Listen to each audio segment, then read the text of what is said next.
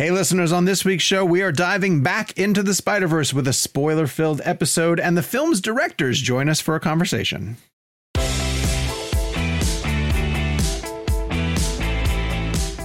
Hello, Blenders, and welcome. Welcome to episode number 265 of ReelBlend, a podcast that wants to know Kevin, are you aware of uh, Jared Leto's favorite song by a Disney princess?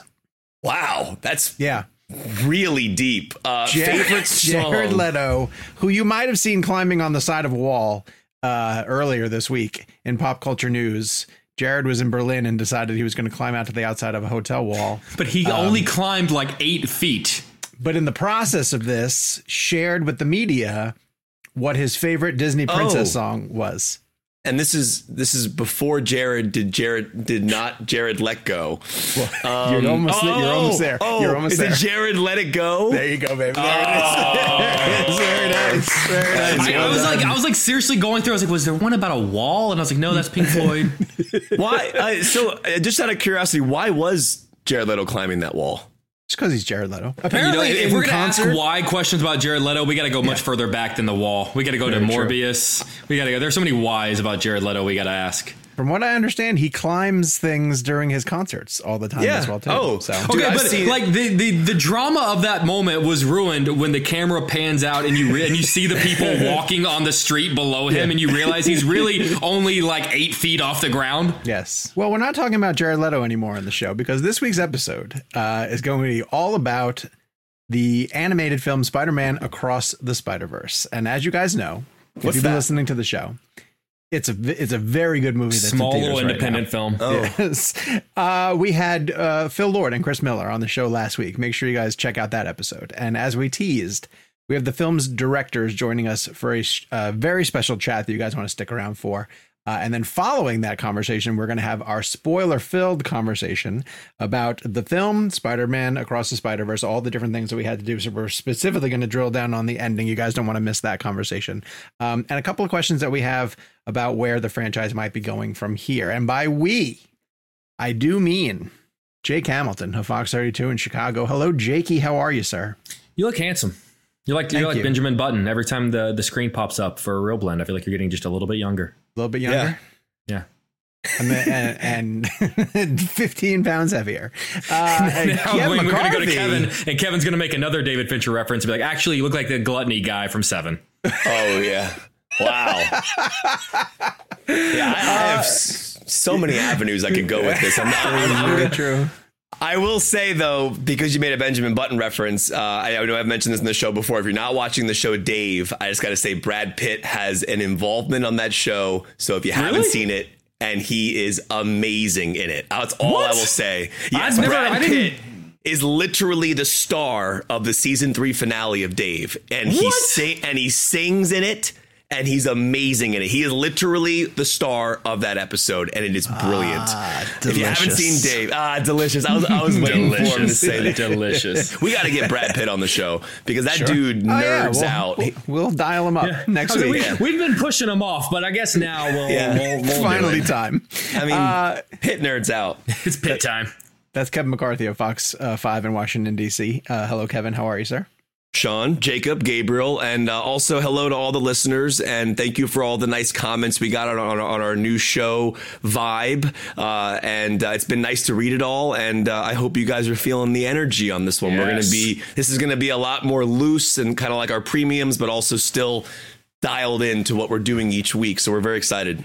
It was a nice reminder um, that this show that we do doesn't exist in a vacuum. You know, Right. like it, we do, we put it out and then, you know, get feedback every once in a while from people on social media. But the comments under last week's episode were truly phenomenal. And, and one of the aspects that people really zeroed in on is how they feel that we as the hosts make them feel like they are part of the show. They feel like it's very interactive. Yeah. They feel like they're part of a ReelBlend family. I know we were heavy on that at the beginning, um, and I want to get back to doing that. I want to make people feel like they are contributing to the show and part of the show. And we're going to have something towards the end of the episode uh, that will sort of loop people in. If you're watching us on YouTube, because the YouTube element is what I'm really excited about because of the video things that we're able to do. Um, so Yeah. thank you for joining us here, and make sure you join us here every Friday. Yes, listen on your normal podcast feeds. That's fantastic as well too. We're available the different places you can. But specifically, go to youtube.com backslash ReelBlend podcast. Watch us on your phones, watch us on your televisions, watch us on your laptops on Fridays when your boss thinks that you're working. Um, it's a great way That's to I do. pass time. yeah, I do too. Uh, and uh, while you're there, please hit subscribe, turn on your notifications, leave comments down below, and um, and keep that YouTube channel growing, which we really, really appreciate. And of course, you have the ability to sign up for additional ReelBlend through the ReelBlend Premium. Uh, we discussed the fact that the premium episodes uh, are not going to be happening anymore, but we still have, of course, the ad free version of the show, which you guys might be very interested in getting, and the newsletter that comes from me every other week, which is also going to have call to action that you guys can participate in. Keep those uh, emails coming in. I really enjoy hearing from everybody, and then I usually share it with the boys when you guys send something really nice. Okay, Spider-Man, Spider, uh, Spider-Man across the Spider-Verse. Um, as mentioned, we had Phil Lord and Chris Miller on last week's show. They were fantastic. Uh, we made sure to avoid spoilers as much as we could with those guys. Um, but we knew, in addition, that we were going to get the three directors behind the show. So it's Kemp Powers, uh, Dos Santos, and Justin K. Thompson. And they did not direct Into the Spider Verse. This is their first foray into the Spider Verse world. Kemp, uh, you guys might know he co-directed uh, Soul for Pixar, um, and then Justin, I know, worked on Cloudy with a Chance of Meatballs. So they all have had uh, connections to Phil and Chris, but then came on board to direct Across the Spider Verse, and they are also staying on board, from what I understand, to direct Beyond, which currently has a March 29th, 2024 release date. We will see if it actually reaches that. But with these guys, we said, hey, spoiler, uh, spoiler filled you know, feel free to talk as openly as you want to about the process. We're going to hold it till this week um, so that people who have seen the movie can listen to it without uh, fearing getting anything spoiled because we really definitely wanted to get into their process. And so, without further ado, let's get to the Across the Spider Verse interview with the three co directors of the film Kemp Powers, Joaquim Dos Santos, and Justin K. Thompson.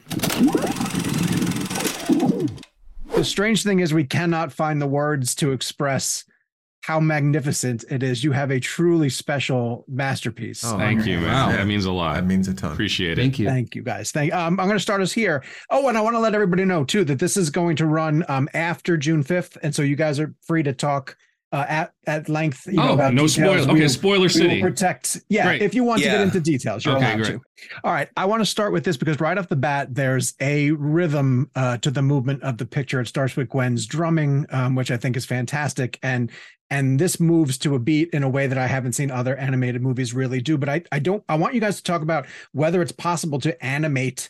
Uh, to the beats of music, is it something that has to be done in the edit? How, what is the process of approaching that? Yeah. Uh, yeah. I mean, I think it's kind of everything. It's it's kind of a smorgasbord of of stuff. Um, but yes, it is possible to animate to a beat. Uh, that that drumming sort of motif was something that was set up even at the storyboard phase. Right.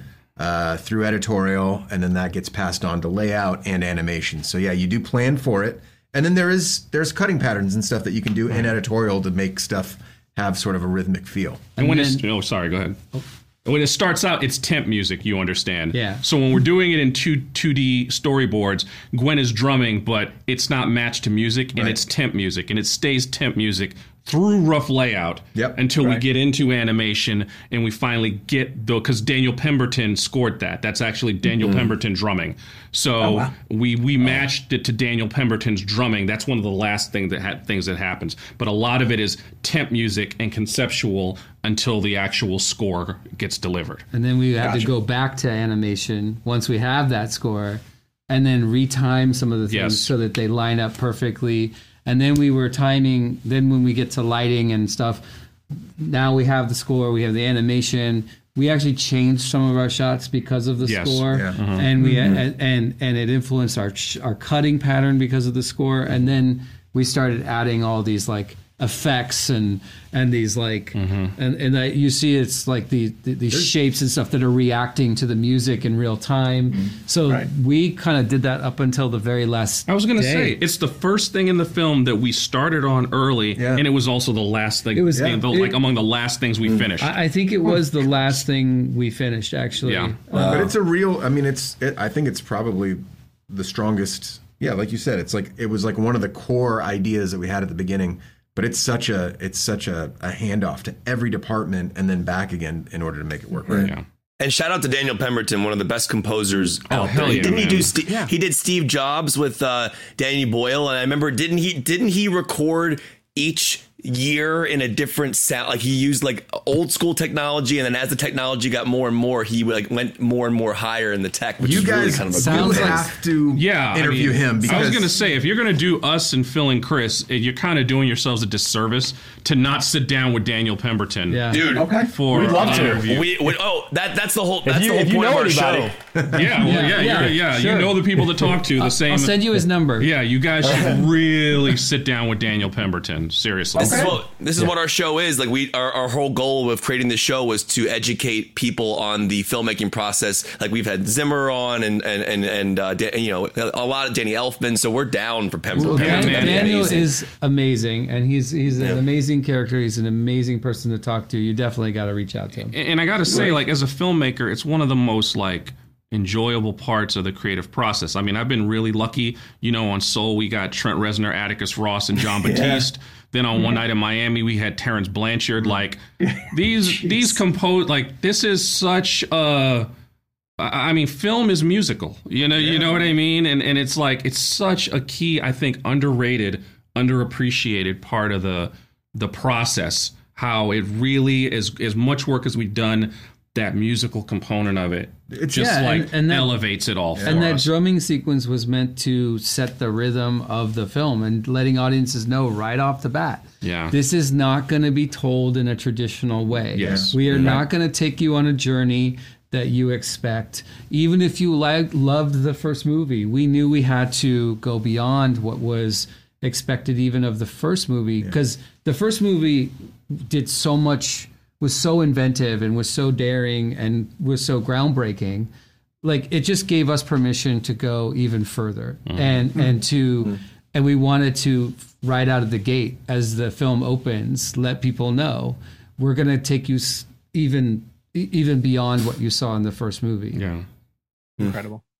Um, you guys touch on, and I, I loved how you handle it, uh, the concept of canon in this film, which is this idea that no matter which kind of Spider-Man you are from whatever universe, there are certain things that just have to happen. And I want to sort of compare that to being a director on a Spider-Man film. No matter what the experience is, whether it be John Watts or Sam Raimi or you guys, whatever type of film it is, what are certain things that are absolutely canon to being a director on a Star or on a Spider-Man film, where like it's going to happen to you no matter what?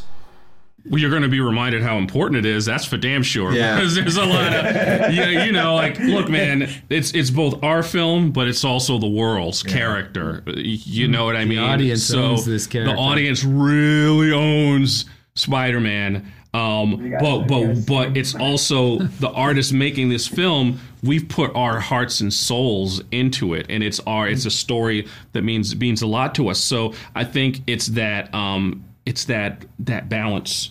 Um, It is. This it's the balance I think, and again I don't know those other directors, so you'd have to speak to them. But at least for I can't imagine that not being something that is a challenge that needs to be navigated when you're dealing with something that is.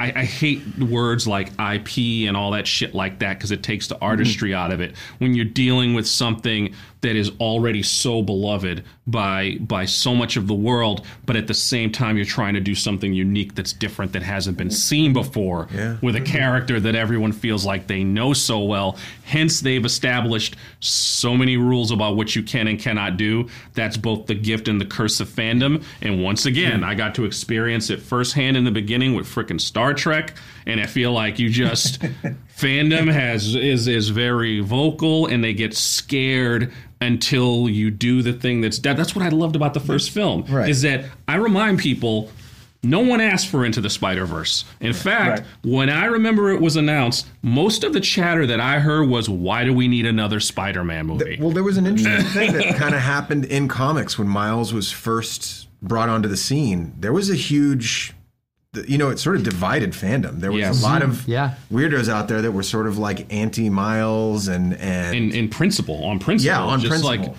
so it's like that. The essence of that idea is sort of what our canon events are kind of speaking to, in, in, Yeah. in, in a way. You know what I mean? It, there's there's a little bit of a wink and a nod, like, hey, Yeah. we're, we're going to make it work. Like And it's, that- Miles will and make it work on his that- terms. and that speaks again to like how we approach this film like he, it, it, it automatically was uh, miles out of the gate was he was announcing he was different and there were it was it was going to be divided so we had to just lean into how we were going to be different and just do something Yeah. that inspired us and was grounded by this emotional journey that he's going to go on and that's what I think is so exciting about Spider-Man and why fans are so attached to him is he's re- everybody relates to him as an everyman. Yes. Mm. and everybody sees themselves in him and and, and the fact that Spider-Man and especially Miles Morales who has like loving parents and a loving supportive family is even different from Peter Parker in that sense. Yeah. and the things that stress him out and the things that are the biggest challenges in his life aren't like fighting these cosmic entities or people with superpowers. It's actually whether or not his parents are proud of him and Right. that is the thing that we wanted to establish the most Yeah, yeah. when we were making this film Yeah. is how he relates to his family and how important that is to him And one of the most powerful elements, we, since we can talk spoilers, um, one of the most like powerful elements that has incredible double meaning that, to me, is when Miles is told you're not supposed to be Spider-Man. Yeah.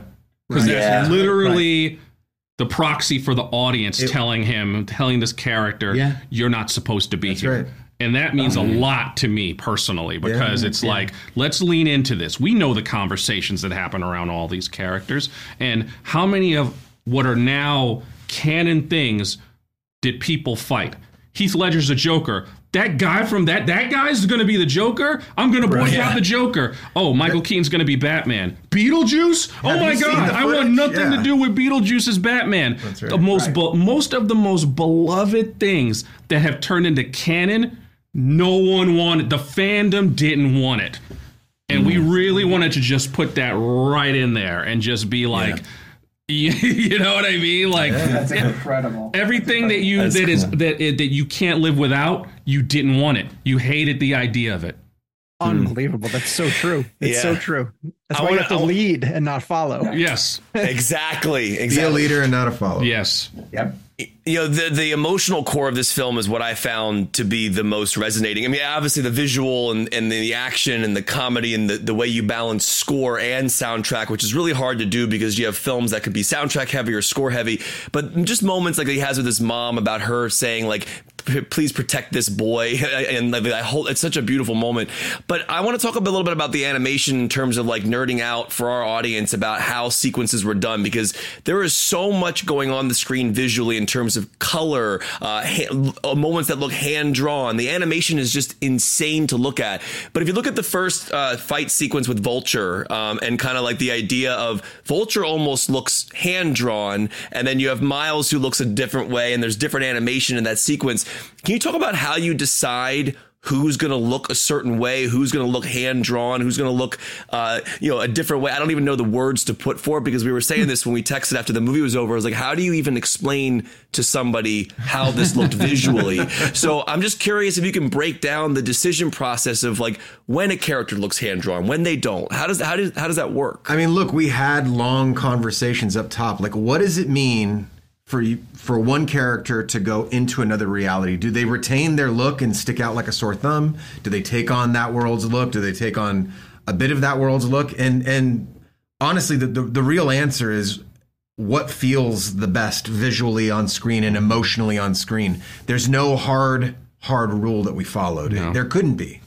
Um, so the vulture was very much meant to stick out like a sore thumb. You're already a fish out of water as an audience member when you're in Gwen's world, right? You're like, Yeah. oh my gosh, kaleidoscopic, Yep. crazy I mean, Watercolors, mood watercolors. Just, I mean, it's it's a lot to take The in. watercolors were stunning. Stunning. But then the vulture, we you immediately go, all right, what's the opposite? What's the opposite? Sepia. Yes. You know what I mean? Right, how do you right. how do you bring uh, in in like a like a hand that the quill? You can see the quill and the texture Yeah. of the paper that he's Yeah, I feel like a Michelangelo drawing kind of. That was well we started like looking around That's where it started. Yeah, what the would- visual reference. A lot what- of visual references. What was what would be like hand drawn on paper? Yeah. That was like Yeah. Leonardo da Vinci we Yeah, came yeah. across, and like what and and also Gwen's comic book style is very contemporary. Yeah. and we're like what would be the what would be the equivalent, the old equivalent? What's the like? How far back could we go that would look like something that would feel like a comic book? And honestly, you look at some of Da Vinci's, you know, sketches and his drawings and his inventions. I mean, we were sort of like taken aback because some of them are pretty ghastly. Actually, you're like, "Whoa, that was uh, Yeah. horrific." um, but some of them are almost like his his whirly gig is. It looks like a comic book device, you know. It- Right. So that it fit really well. We, you know, we also looked at. Uh, I can't remember the name of the the the festival. What was Yeah, there's a f- festival in France, something deluxe. It was basically these 40 foot tall marionettes. So the mechanics of how the vulture's wings worked were were based off of that. Um, and, and, and also, like conversely, there are certain characters that we just wanted to. Part of the fun of them is that they looked exactly how.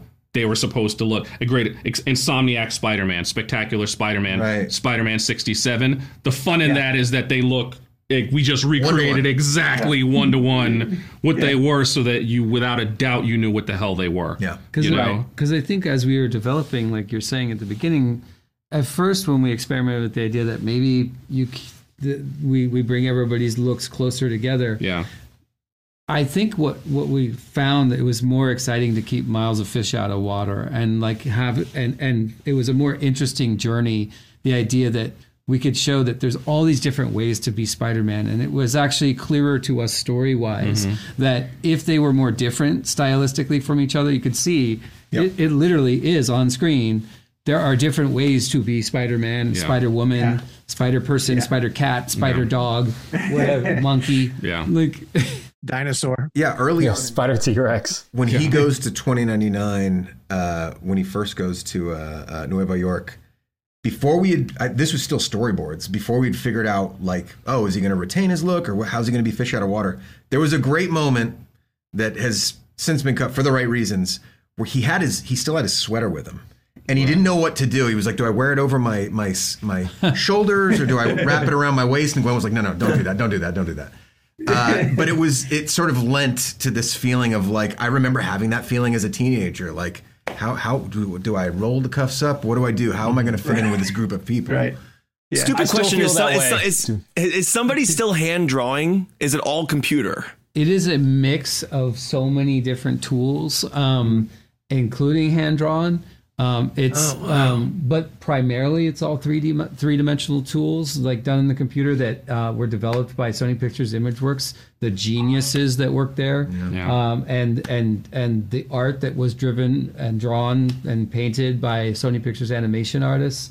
Um, that uh, basically, I mean, almost a thousand people worked on this film, and when you add up and line up all the all, all the time, it it amounts to about 753 years worth of work went into this movie. Um, Oh, that's all. um, and and and so if like one person tried to do it on their own, it would take you 753 years. In other words, so so so it is visually complex and feels because it is. Uh, it- it- it- you're not just it's not just an illusion, and and and the tools. Sometimes we we contacted 2D animation houses, Yeah. um, like, And comic like- book artists, and comic too. book artists. Yes, we brought in a lot of comic That book was the biggest thing. yeah we brought in a lot yeah Rick And- and- And then the, stu- the studio's like, can you guys do it again by March? Interview over. yeah seriously. dude you got, you got to let us enjoy what this moment okay hard earned Ke- Ke- Kemp, I want to ask. This might be a difficult one, um, but what is a joke that you guys are incredibly proud of that you're afraid the audience might miss just because there's so much going on and it might go past too fast? hmm that, that I think that I'm afraid the audience might miss I hope they didn't It's- miss any. I don't think honestly one thing is a moment that it's not even a joke. It's just in the beginning when when the spot goes into the bodega because I remember discussing this in dailies and animation.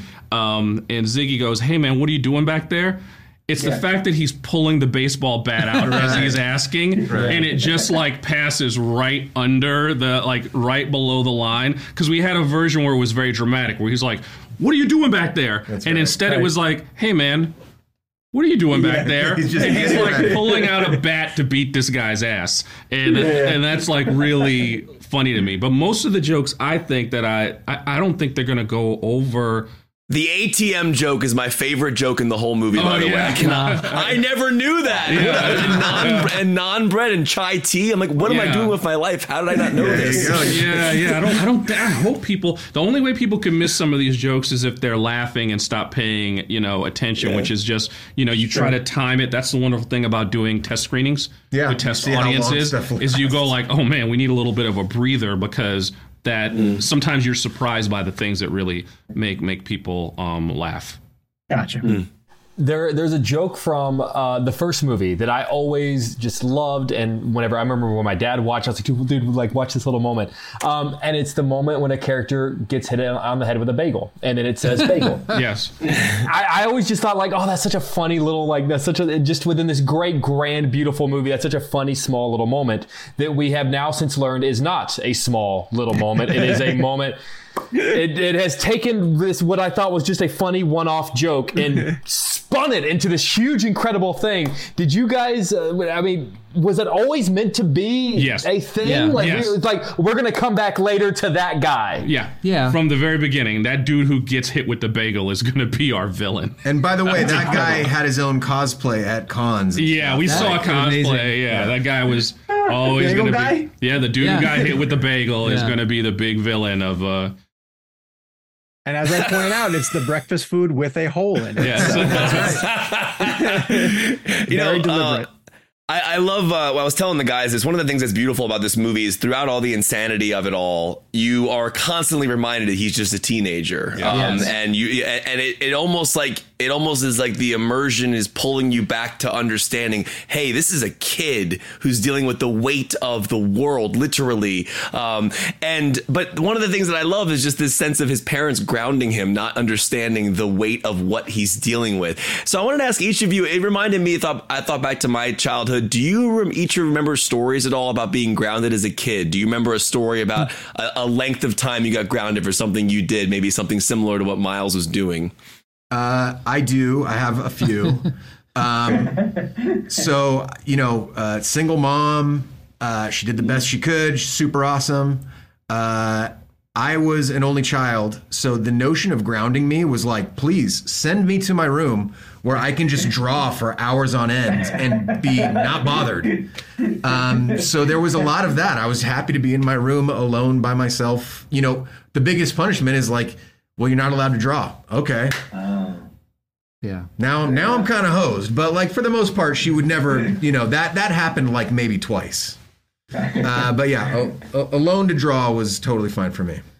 What about you guys? I I was um I was grounded a lot,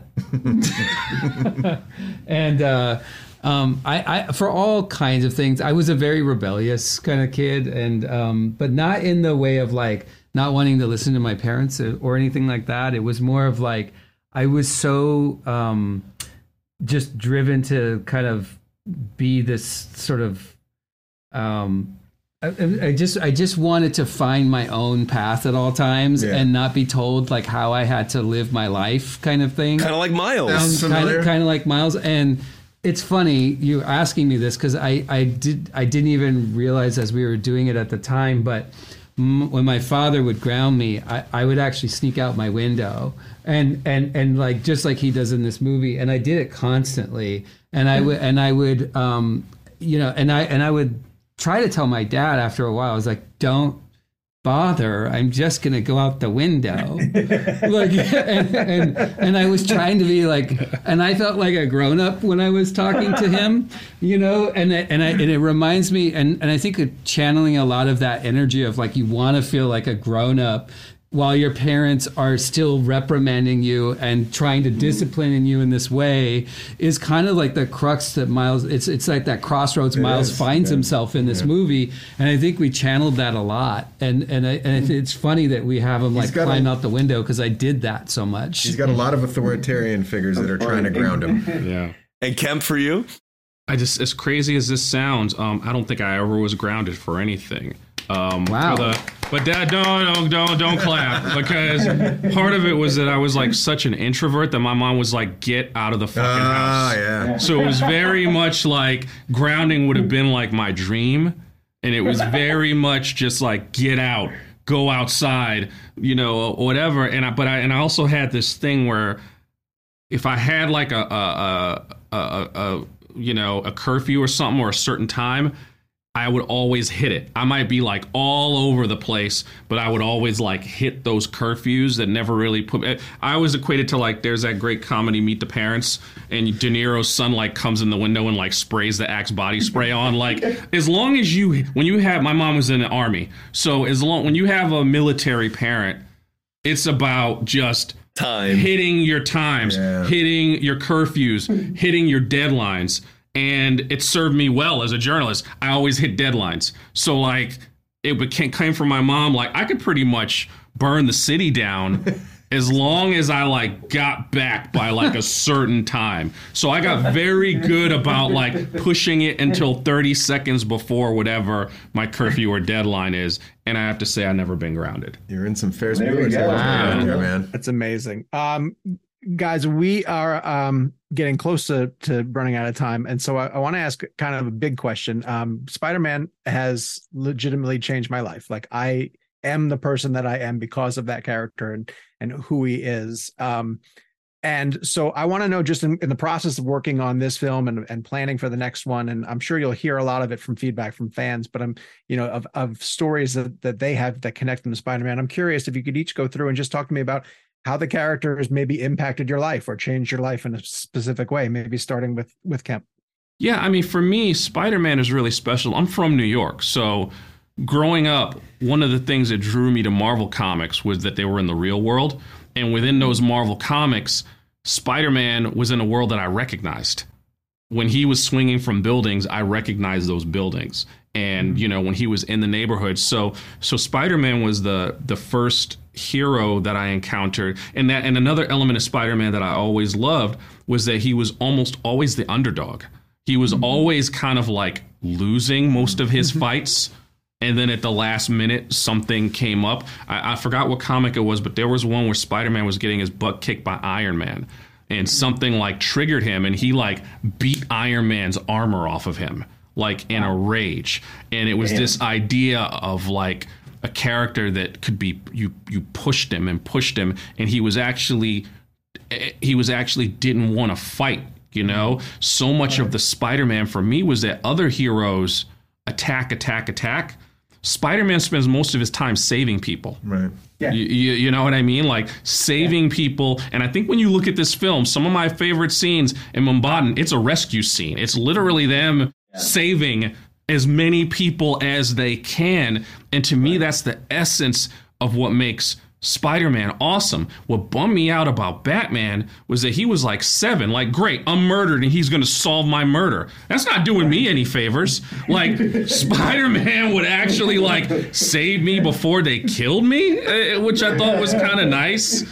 Um, and, and he and he existed in his. I know he's the world's greatest detective, but like, I'd rather be like, stop the crime. Yeah. And um, so so Spider Man like existed in my world, and it was the world right outside my window.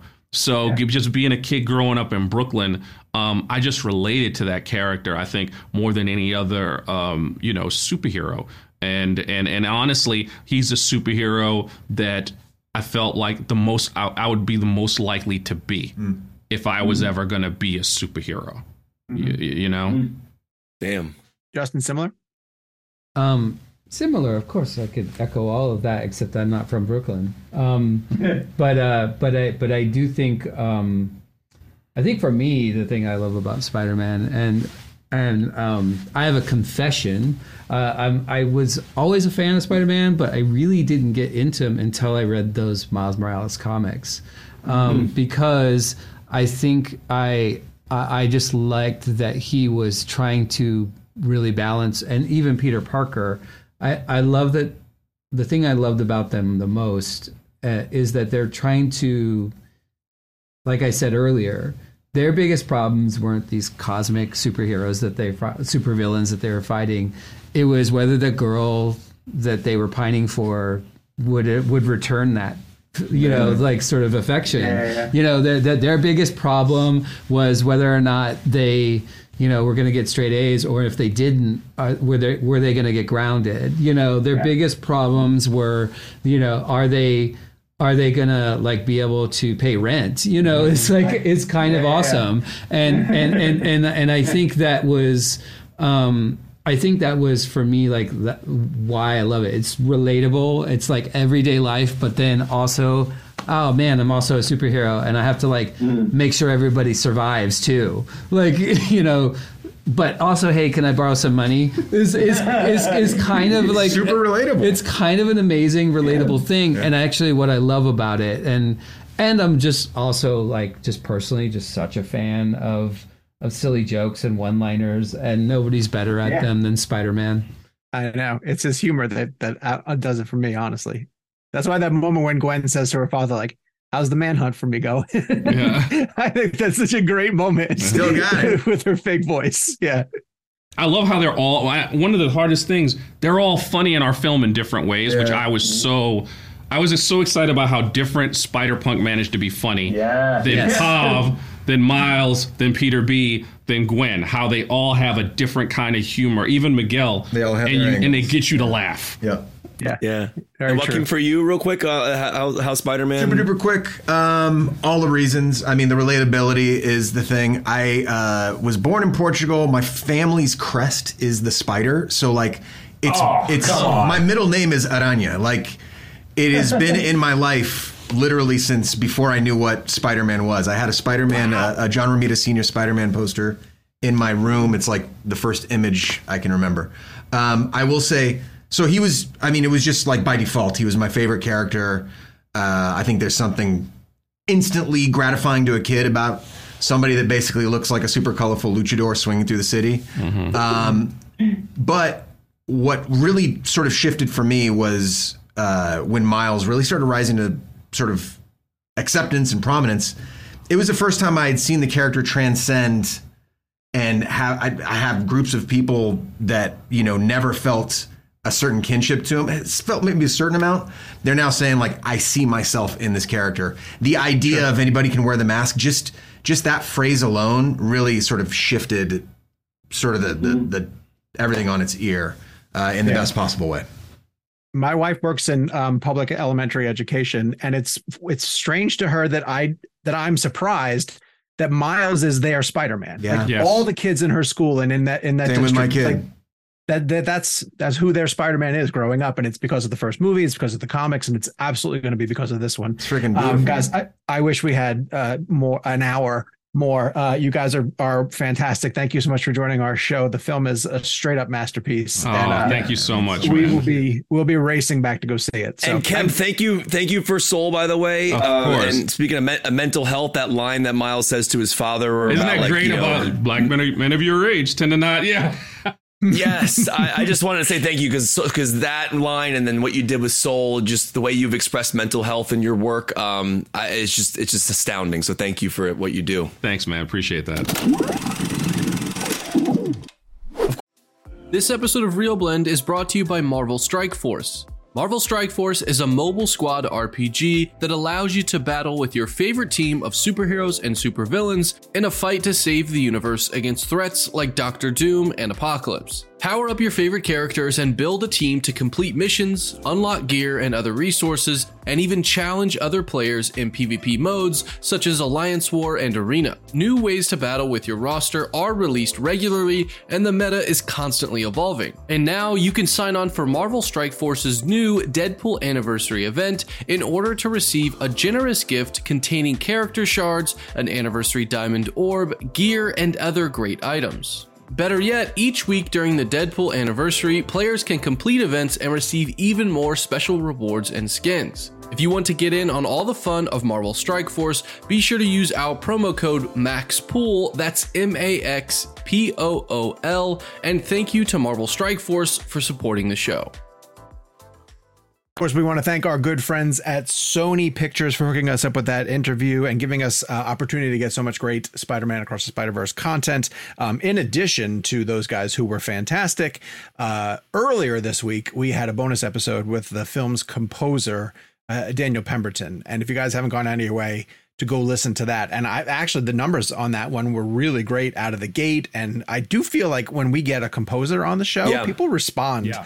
Uh, to that because they don't get a lot of um, I want to say mainstream interviews. Like uh, they don't get interviewed on larger outlets all the time. Yeah, and, so and Daniel was amazing. And I'll just say this because we we're going to move on to spoilers. But if, if you're a fan of anything he's done, particularly Steve Jobs, uh, he mm-hmm. dives really deeply into the process of creating that score with with uh, Danny Boyle. But I got to tell you, this interview is like nuts and bolts of composing music. Mm-hmm. It's really kind of cool. And if you're really nerdy about how composition is done, how original scores are done he really got dives into it from a narrative perspective. Even Sean and I were sitting there going, wow, this is like insane, just the thought process and the detail that he goes into. So it is a bonus episode, but it's also an interview that we're super proud of. And it's a really uh, interesting perspective and stuff that I didn't know. And I did see a comment under the interview asking us to have other composers on. We've had Ludwig Göransson on for Tenet. We had uh, Hans Zimmer for Hans, Hans Zimmer, Zimmer, for uh, for uh, uh,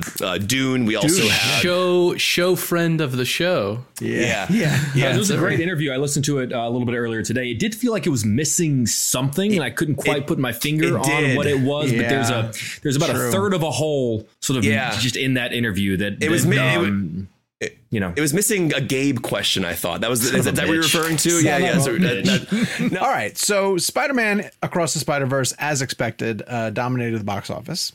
Its domestic opening was 120 million. Its worldwide total, as of today, was is 200. So today, by saying that, uh, we are recording on Wednesday, is 221 million dollars worldwide. However, what's most important is that uh, we made Uh, bets on what we thought that Spider-Man Across the Spider-Verse was going to open to. I want to remind everybody that the projections for this movie put it in a very large window of 80 million to 120 million.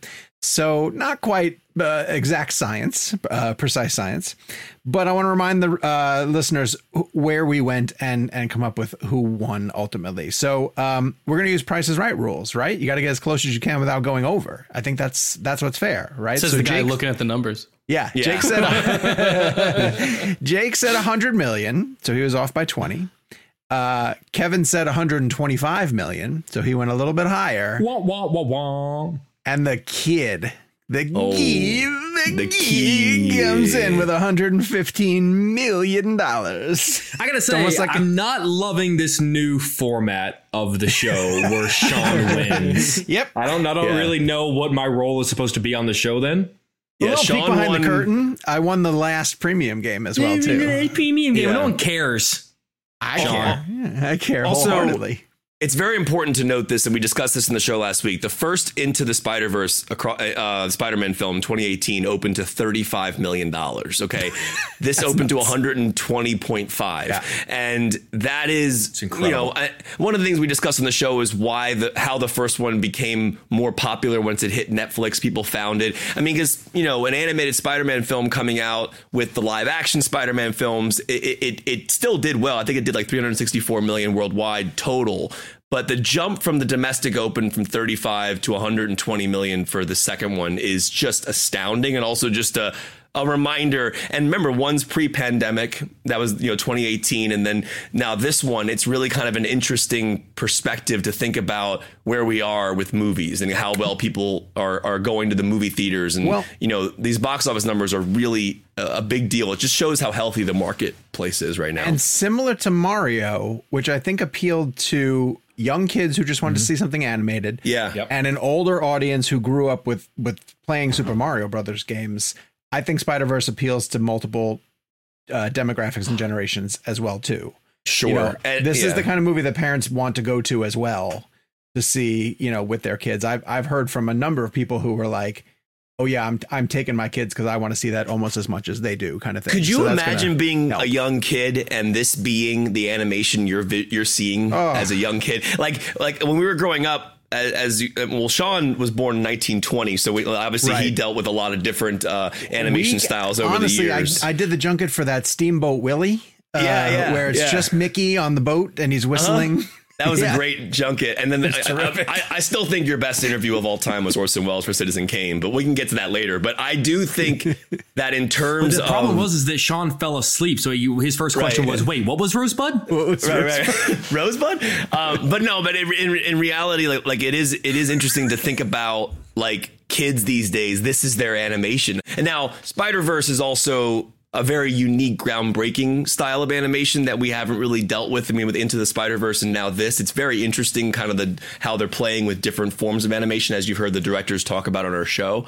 Um, but I can't imagine being a ten year old and this being considered to be like this is the animation I'm viewing. It's unbelievable. Let's use that as a transition. So we're going to get into full spoilers right now. Um, so it's off to a great start at the box office. I hope it holds. We shall see. It's going up against Too Transformers this week. Yeah. Um, I'll be curious. to- I think it could beat Transformers. I 100% think it could be Transformers. I think it Yeah. will because Transformers, and actually, by the way, I know we're not going to review Transformers. I liked the new Transformers. I thought it was the best best one since the first one, and I know that's not really saying much, but Better than I- Bumblebee? I like Bumblebee a lot. I think this is better than Bumblebee. I think this wow. is. I actually do think this is better. Also, they're different. Yeah, They're it's they're also different. I really like Bumblebee. That's a bold it's also the, the that's also the soundtrack for me. Uh, all the '90s hip hop, a lot of Wu Tang and, and, and Biggie, and um, and I've also Pete Davidson's really great in it. Like He's fun. Man, I wasn't really- hyped for this, but that has me. I was really worried a- it was a step back from Bumblebee, but so There's that's a good to hear. Bumblebee moment in Rise of the Oh, Beasts that uses LL Cool J's. Uh, don't say it. Don't say the words. okay, I won't Just- say it. It but uses it- LL Cool J. Let it happen. It's And a it was drop. a Oh. stand up and cheer in the theater type moment. And I don't care about 100%. Transformers like one bit. And it was like a great moment. I want to ask you guys for Spider Verse before we move into spoilers. I'll look. I'll look up the tracking for that. Where do you guys think it ends up?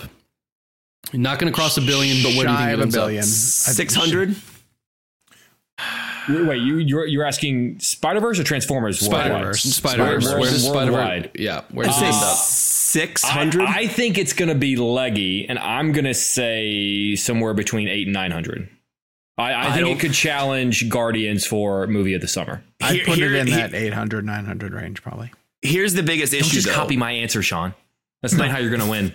but remember what's coming out in the next month and the next two months. So, first of all, Spider Verse had IMAX this weekend, which obviously ups their charges. Um, that, and then coming up, we have uh, literally Transformers, The Flash, Indy 5, Barbie, Yeah. Oppenheimer. Mission. I think. I, Yeah, mission. Mission. I, I I think legs would have. Let's say this opened in August. Tom. Cruise just had a heart attack that Kevin Yeah. skipped Mission when listing all Well, the movies that are coming out this summer. But, but let's say Spider Verse opened in August and nothing was coming out. I oh, could different I could, story. Oh my I could see it. I could see Which is why don't you think that like don't you think that studios need to start thinking outside the box in terms of release dates? Like what what is wrong with putting out and I get the concept of kids out of school, but like kids like people will go see movies even if kids are in school. Like some of these movies that aren't doing as well because of they're going up against something else could have done but like honestly 65 could have done perfectly well and been a pretty solid $25 million opening in January or September. Like it didn't have to come out opposite whatever the big, what is it? What did it come out opposite John Wick or whatever the case was? Like, like, like like that. start Oh, yeah, thinking yeah, yeah. outside the Yeah. box. to to round this section off, and then we'll move into spoilers, folks. Um, Box Office Pro, which nailed the projection last weekend, has Spider-Man Across the Spider-Verse winning the weekend with 50.5 million over the three days, and fair. Transformers just underneath it with 49.5. Oh wow! Ooh, neck and neck. And it looks like it looks like Spider-Verse is going to still be is uh, in more theaters than than Damn. Who Transformers. takes d- does Transform- Transformers take over IMAX? That's the, that's a key. Yeah, it's it is taking IMAX, Kev. Um, all right, so Kevin was mentioning we're going to dive into full spoilers now at this point from Across the Spider Verse. So, if for whatever reason you have made it this far into the podcast and have not yet seen the movie and still want to be unspoiled, now is your chance to probably back out. Just hit pause, uh, go watch the movie, and then come on back and join our spoiler-filled conversation. Here- and I here's wanna what you can do: this mute one. us, and then just in the comments, just write comments thing what you think we're saying. You Yeah, know? yeah. Make Just fun, make bump, fun of bump us. the algorithm. Ba- Bump the algorithm. You know. Oh my God! Can someone do one of those funny videos where they put fake Oh God, uh, please don't. That conversations really, that we I have? know we wanna- make a lot of I don't know that we faces wanna on the invite show, that. so that really concerns me. We'll go viral. I think we would go viral if that happened. Um, I know we want to start with the ending and the cliffhanger conversation, but I just want to mention this one point because I found this to be astounding. Kevin was talking about what if this was your animation as a kid, and he pointed out, you know, 10 year olds who were going to the theaters to witness this. And we learned over this uh, past week that the Lego World animation uh, sequence in Across the Spider Verse, where the spot pokes in and we get to see the Lego world that looks very much like the Daily Bugle set that they sold recently. And then you see Peter Parker interact with J. Jonah Jameson and he goes into the bathroom and he goes boop, boop, boop, boop, and then talks to Oscar Isaac. Um, that that whole thing, that whole sequence was animated by a 14 year old kid. Um, Was who it? they found on social media. Yes. They found that kid on social media. He redid the entire Across the Spider Verse trailer using only Legos. And so I'm not sure if it was Phil or Chris Wow. or if it was the directors, but they contacted this 14 year old kid and said, "Hey, do this sequence Can we us." get this kid on the show? entirety. I would love to. Brad Yes, Pitt first, I would love to. and then Yeah. with this kid. Let, let's let Brad No, that's Pitt. why Pitt Oh, gets Brad Pitt. Brad, Pitt, Brad Pitt got bumped. Sorry, Brad Pitt. Sorry, we ran out of is he. Brad Pitt or Matt Damon? Is that?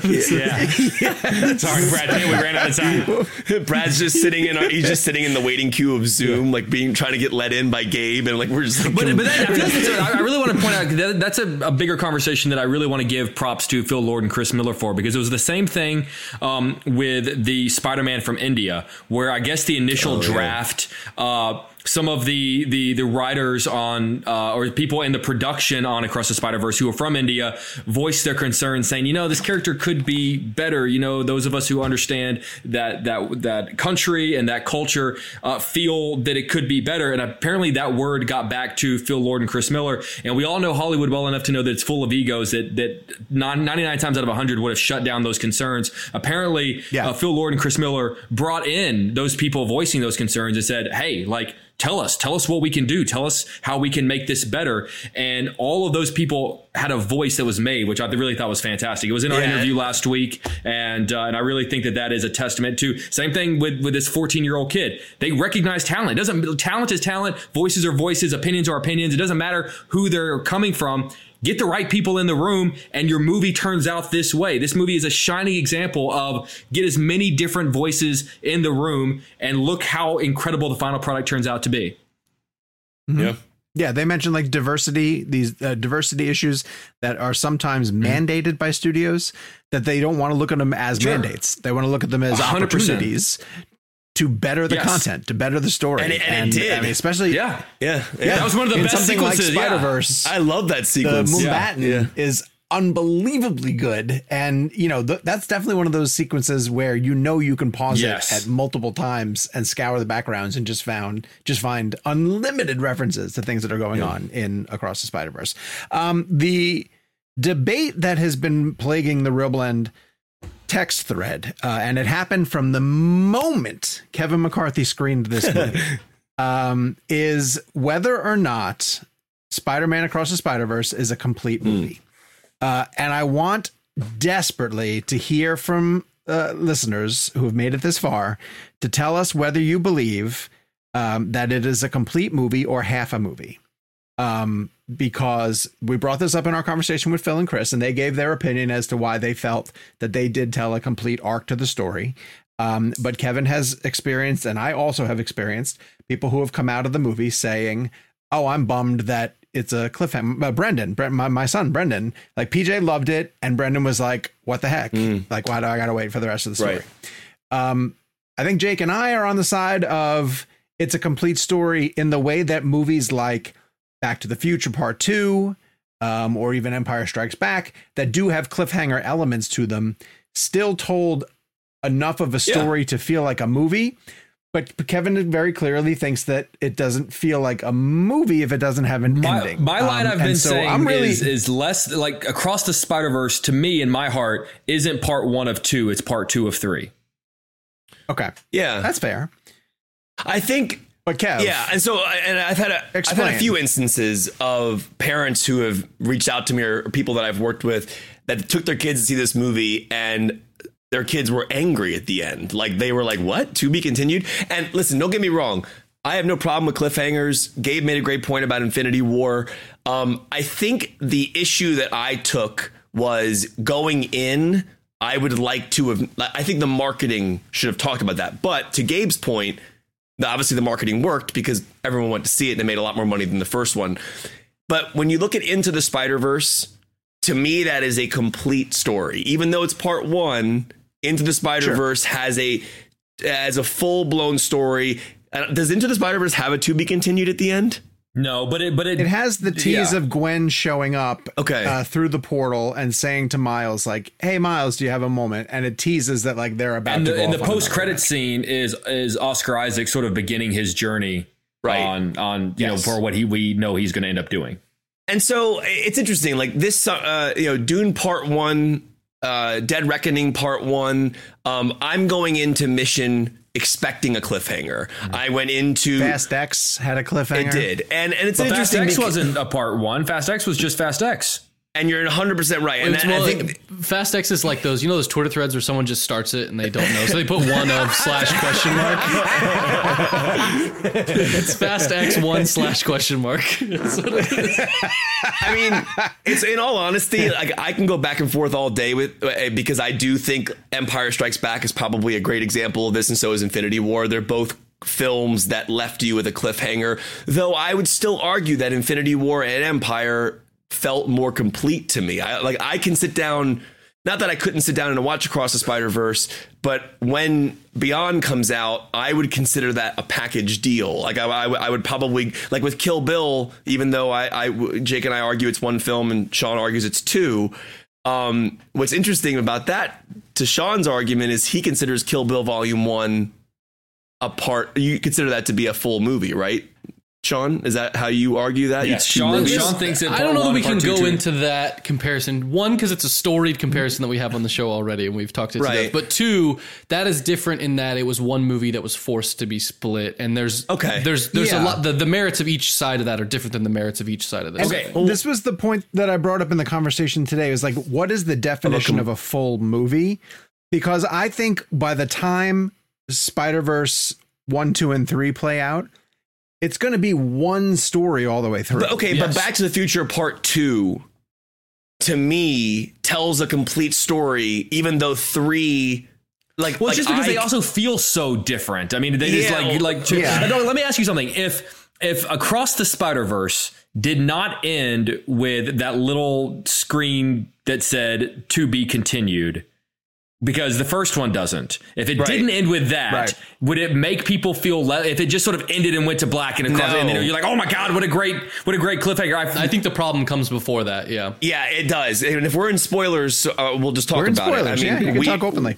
we are we are dealing with a scenario that's set up about Miles's father. And that is a gigantic story point that's set up. That's going now. The argument for Across the Spider Verse, and again, to be clear, we all love this movie. I consider it a masterpiece in terms of a film. And someone gave me crap the other day. They were like, "Why'd you give it a four and a half out of five? I said because I didn't feel it was a complete film, and I still think it's as as what it is. The two hour and seventeen minute, whatever the long, length of the film is, it's incredible. It's like perfect movie essentially in terms Can, of can, like I, what. can I ask you a question? Because I, I Yeah. really, because this this goes to, to the point that you're making. Let me ask you this: Would you have an easier time with it? Because I, I- feel like what you're saying is it's not a complete film because it doesn't complete sort of the journey that that Miles is on. But Well, if you it doesn't look at the complete. film.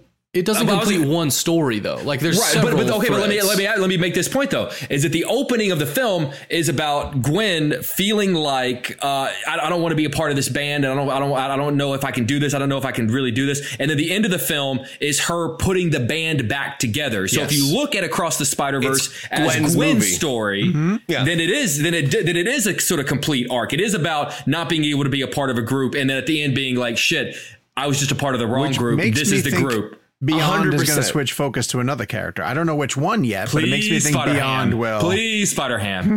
but uh, in, in all honesty, Spider-Man. though, in all honesty, though, like, and, and we're we're splitting hairs here because we all love the film. Oh, sure, of But- course, of but, course. But it, but it does come down to an interesting point of view, though, because what I'm hearing from parents that kids, I, I guess, if you go back to the Phil and Chris interview, when I asked Phil and Chris about the marketing of the film and how they were planning to market it, that was my issue. Was the idea that kids were going into this film not understanding the business of the movie, right? Like they're not on movie sites probably all day long, logging everything that's happening, every detail, how things are being split up and not split up.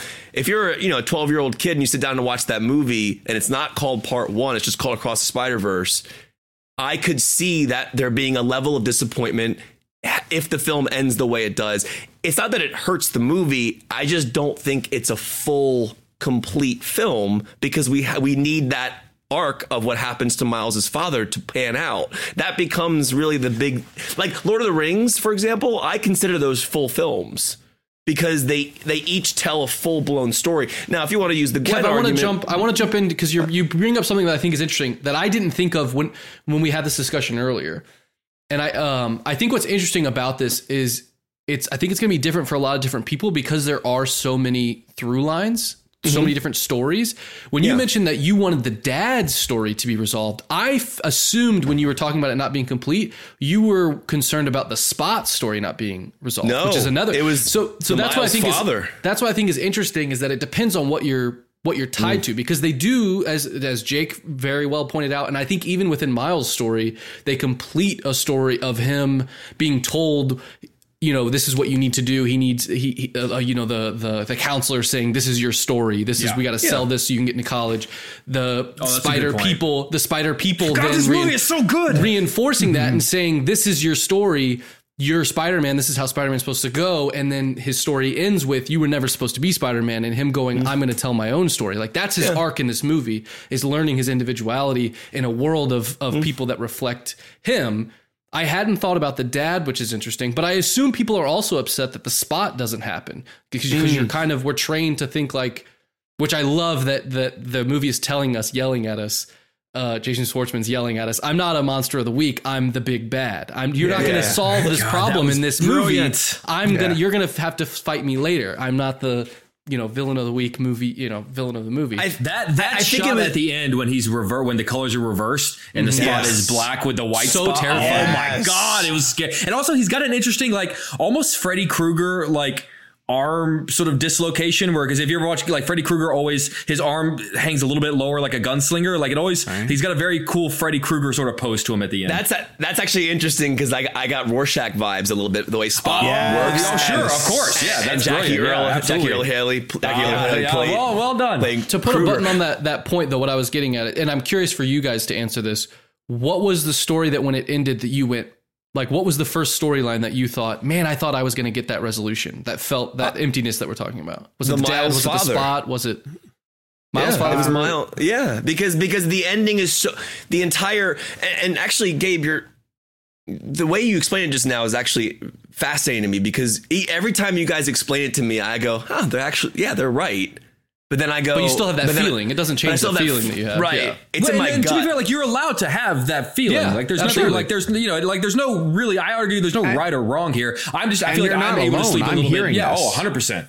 It's Sean, more, for of it's more my gut. It's more of my gut, really. It's like like Yeah. because because the points you're making Will, are will, will exactly you feel right. better? And maybe we already touched on this. Will you feel better when the third one comes out? Because they've they've already said there is no four. It's three, and that's the story. And now that we know that they are really working at one overarching story rather than a one and a two and a three, will you feel better when you basically have three chapters of one story and you can just sort of look at it as one giant piece? Because because Yeah. you know that if because did you guys see that um that thing that came out earlier this week that they were about the uh, the prowler colors and into the Spider Verse that they were like Mm. yeah, yeah. dropping. So they were dropping hints on things. Even the bagel, you know, joke. They were dropping hints on stuff in part one, which makes me think that there are hits hints in part one about part three that we don't even know about. So I Oh, feel I like when you when you see the bigger picture, are you going to feel better about it? I think so, but I also think ultimately, if it comes down to me discussing is it a, a complete film or not, I think I just have to look at Into the Spider Verse because Into the Spider Verse to me feels complete. This feels like half, and it's it, it's just the ultimate idea of like like when, when Into the Spider Verse ended. Into the Spider Verse has teases ahead, but those were like you know stingers, like like the, like the like like a Marvel tag at the end. But I felt like I en- it encompassed a full complete story. I And get. the- I get what you're saying. There, there are too many open threads. By it's the end more of like this a one. season finale than a Oh yeah, that's a great way of putting it. Now, it's yes. definitely the feeling There Yeah, it yeah, yeah. I you see just that. nailed it.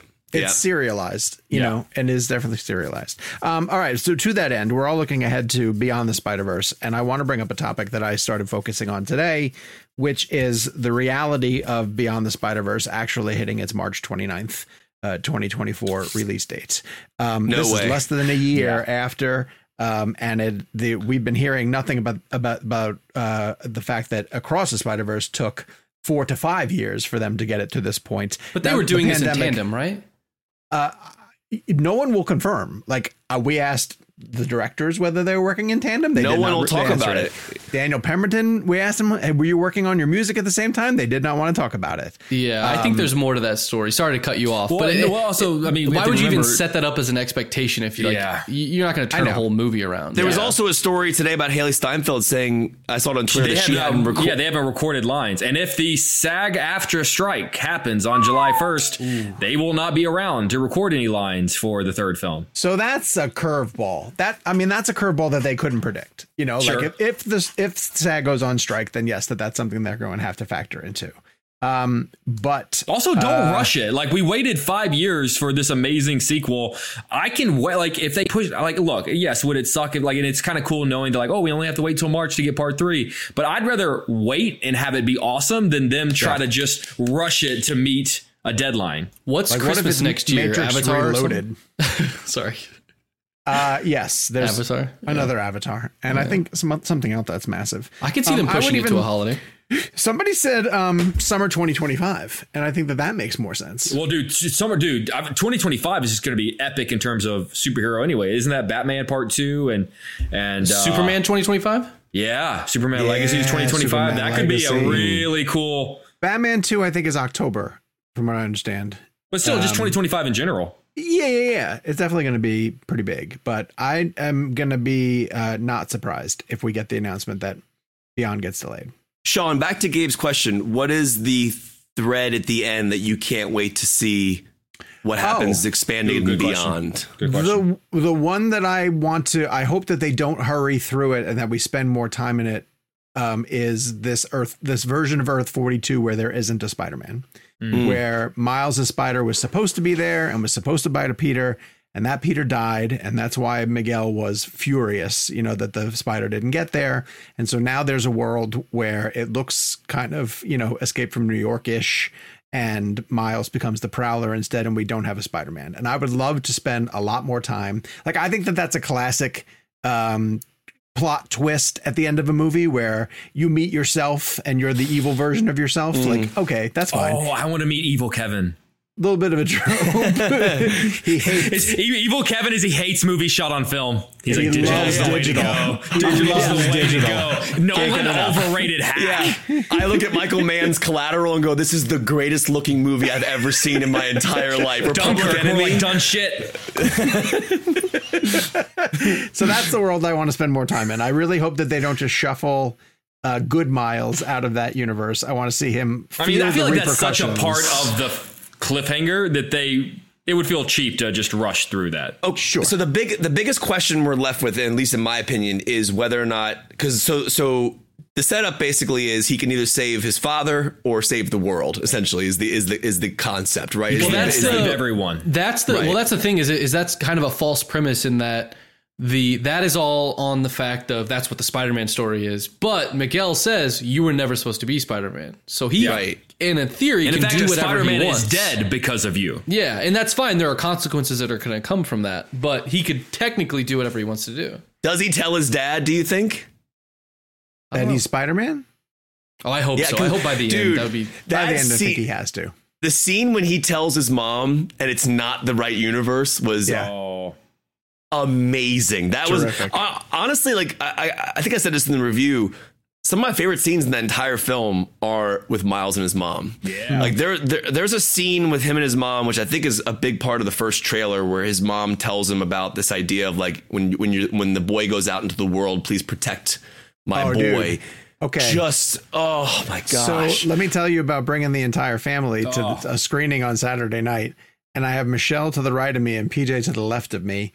And that scene comes up, and I just start to see Michelle's shoulders shake Oh because she is god. sobbing and Hmm. glancing over at PJ to, to not pull full attention to him, but to hear this story about uh, you're growing up and I can't, you know, I want people to to um, care about you as much as we do, and you know, I want them to be uh, as protective of you as we have been up until this point. And it's just it's everything that we're at. It's everything that we mm-hmm. are at right here. And I just saw Michelle's shoulders like tre- trembling, and I was like, Well, she's in 100 percent on this movie, so that's that's all you needed. She's wiping tears and she's like, "Oh, three out of five. it's half a movie.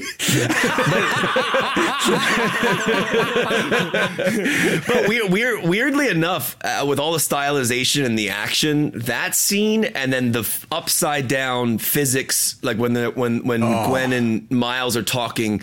It's the quiet moments in that film that really hit me, to be honest with you. And like like the physics, I saw somebody break down the physics of Gwen's face as she's upside down and like how her eyebrow goes up a certain way. It's really the detail is so insane. But but yeah, I know we're we're we're running out of time. But in terms of spoilers, so Sean wants to see what he said. Jake, where where are you in terms of Gabe's question about the biggest thread?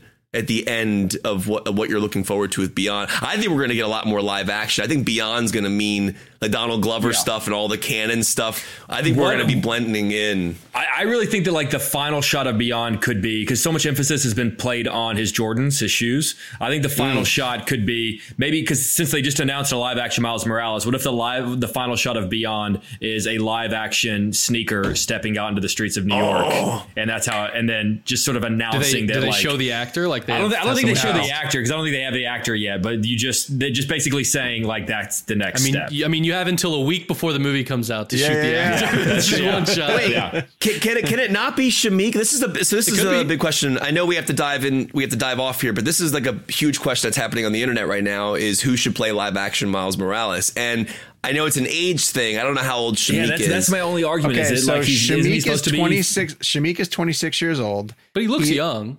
He, He was commenting younger. that Tom Holland just turned 27. So why can't you know if Tom Yeah. Holland can play Spider Man at 27, why can't he play Miles at 26? The problem is Good the point. cross solidifies the fact that right now Miles is 15 years old.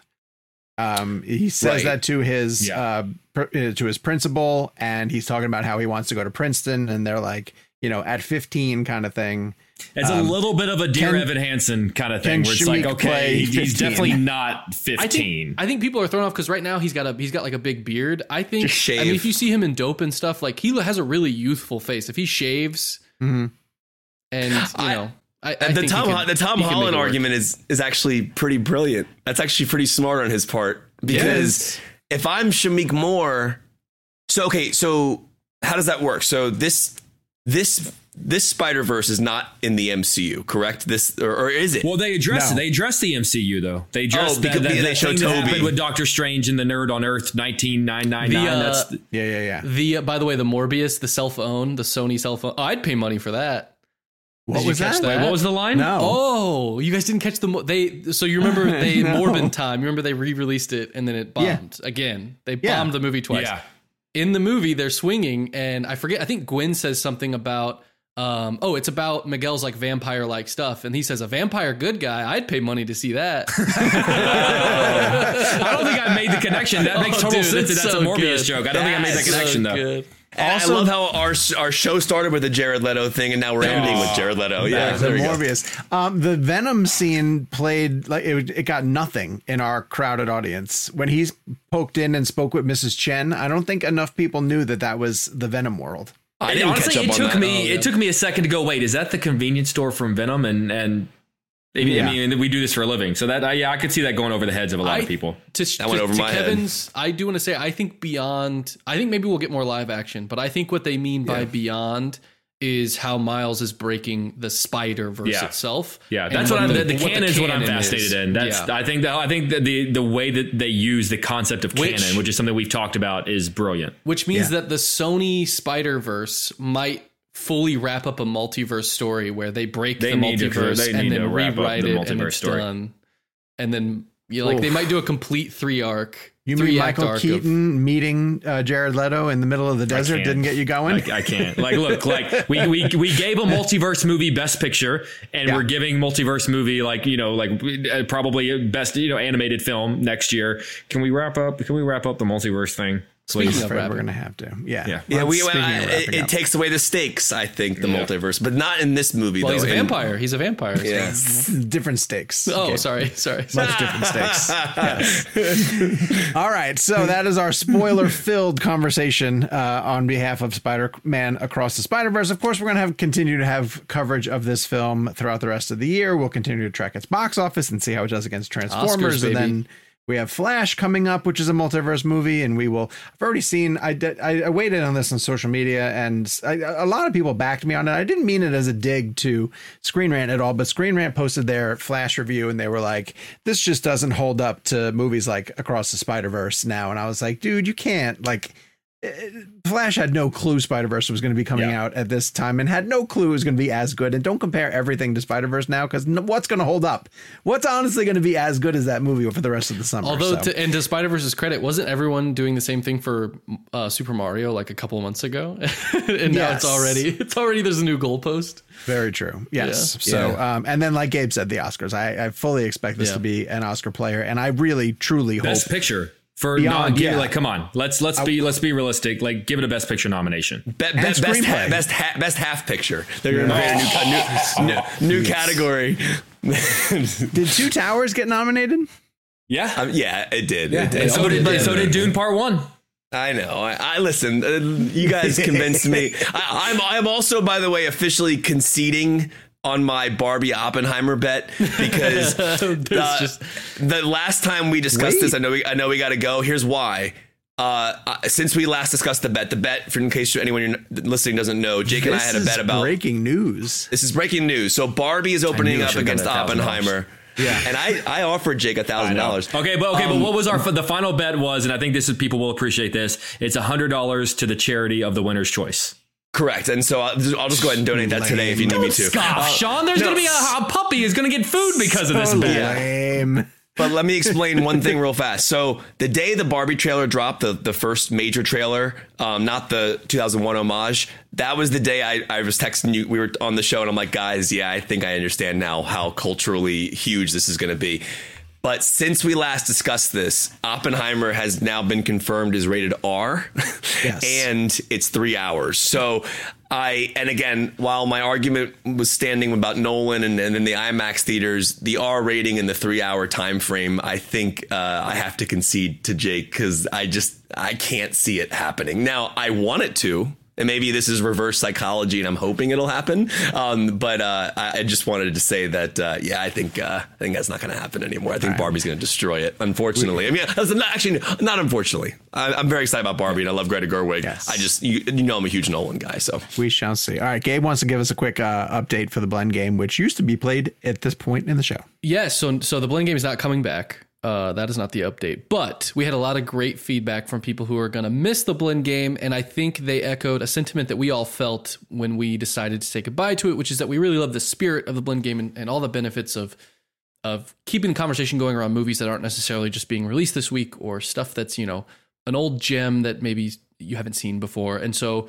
at the end of the shows moving forward, um, we're gonna do a version of the blend game again, a spirit of the blend game, uh, uh, to try to get you guys to interact with the show uh, down in the YouTube comments specifically. Feel free to email us. Email us if you you don't want to you know comment or tweet. YouTube. Yeah, That's fine. Uh, I'm gonna push you to, to to comment on the YouTube just because that's a great opportunity for us to keep the comments positive and for you guys to interact with each other. And and we can interact there as well. Um, but you guys can interact with each other as far as recommending movies, talking about things. Um, and so that might feel like the blend game. It might feel different. We're gonna have fun with it every week. But at the end of every show, we're gonna kind of leave you with a central question to jump down into the comments um, and interact. Uh, the one that was suggested, which I think is a great way to kick this off, uh, was a last hurrah for the blend game. Um, so head down to the YouTube comments and let us know what your favorite blend game was, um, and and if you have a favorite blend game moment, or or you know, we love hearing stories about like I found one of my new favorite movies because of it. So if anything like that. As a final goodbye to the blend game, um, head down to the YouTube comments and let us know, and we'll, we're going to keep this up every week. We'll have something fun. I love it. All right, that's us for the for the for the week. Um, Jake is running out to something very very exciting. Uh, we will talk more about that in coming weeks. We will we will dial in on what it is that I'm going to do. Our destiny is that we will dial in. But luckily, As- I don't have to go to Indiana to see it. wait. You're actually just taking a shower with dial soap. That's what you're talking about, exactly right? it. Yeah, yeah. First okay. time. While listening to Destiny's Child. Yeah. All right. And then, as mentioned, the show is going to be in Pixar this weekend. So follow us on our social medias for photos from that adventure. All three of us are going to be uh, in San Francisco. Gabe will be there in spirit. You can follow us at Jake's Takes, at Kevin McCarthy TV, at Sean underscore O'Connell, at Gabe Kovacs. And the show, of course, is at ReelBlend. Talk to you guys next week with some more exciting content. And until then. The man who moved the earth. I think you got to say Barbie now, Kev. I think you just conceded. You got to just say Barbie. No, no, no. I'm still, no, I'm, st- I'm still Oppenheimer. Um, Brad Pitt. Brad Pitt.